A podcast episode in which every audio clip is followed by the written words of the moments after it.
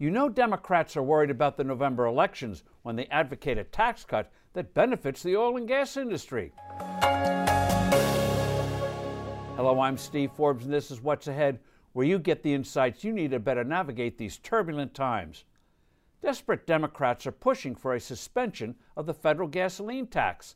Senators Mark Kelly and Maggie Hassan, both Democrats up for re election this fall, are sponsoring a bill dubbed the Gas Prices Relief Act that would pause Uncle Sam's 18.4 cent a gallon gasoline tax until the end of the year. Several other Democratic senators who are also running this fall are also supporting this legislation. They want to show concern about rising prices and demonstrate that they're taking action to ease the pain of inflation. The move doesn't survive the political laugh test. Notice how the tax comes back shortly after the election.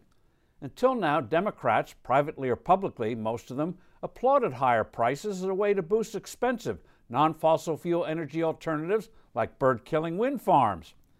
Advocates hope motorists won't notice that a critical reason why gasoline costs a dollar a gallon more today than it did a year ago is that moves by the Biden administration have reduced oil output in the U.S. It has canceled pipelines, halted lease sales on federal lands, banned fracking on federal lands, stop drilling in a part of Alaska that is loaded with oil and gas, and hindered and delayed oil and gas permits. The White House has made it clear to banks and other regulated financial institutions that they should think twice about providing capital to fossil fuel companies. No wonder investment is declining for exploration, production, and shipping.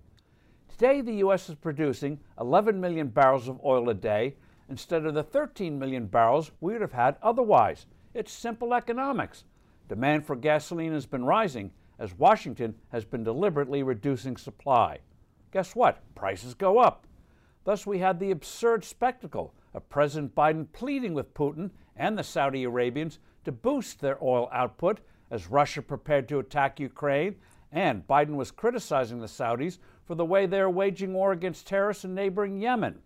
To top it all off, the very same Democrats pushing this suspension also backed President Biden's Build Back Better bill, which included a slew of new taxes on the oil and gas industry.